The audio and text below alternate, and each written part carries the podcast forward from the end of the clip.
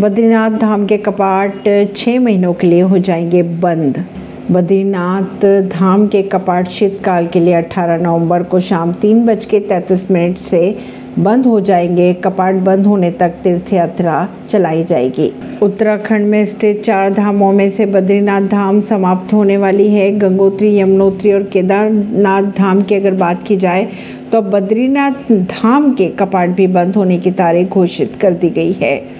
विजयदशमी के अवसर पर बद्रीनाथ परिसर में आयोजित धार्मिक समारोह में रावल ईश्वरी प्रसाद नंबूदरी ने आदि गुरु शंकराचार्य की गद्दी को साक्षी मानकर कपाट बंद करने की तिथि की घोषणा भी कर दी है। शीतकालीन के लिए 18 नवंबर को शाम से ही कपाट बंद हो जाएँगे। परवीन सिंह नई दिल्ली से।